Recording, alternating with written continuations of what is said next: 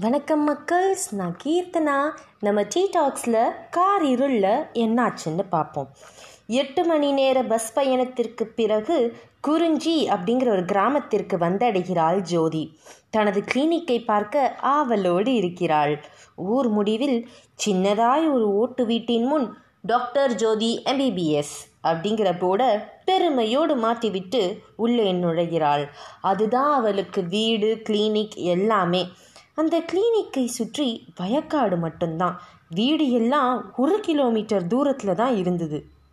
அன்னைக்குன்னு பெருசாக ஒன்றும் பேஷண்ட்ஸ்லாம் வரலை.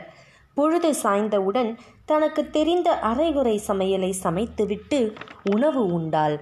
மிகுந்த அசதியோடு பாய் விரித்து படுத்து உறங்கினாள். நல்ல ஆழமான உறக்கம்.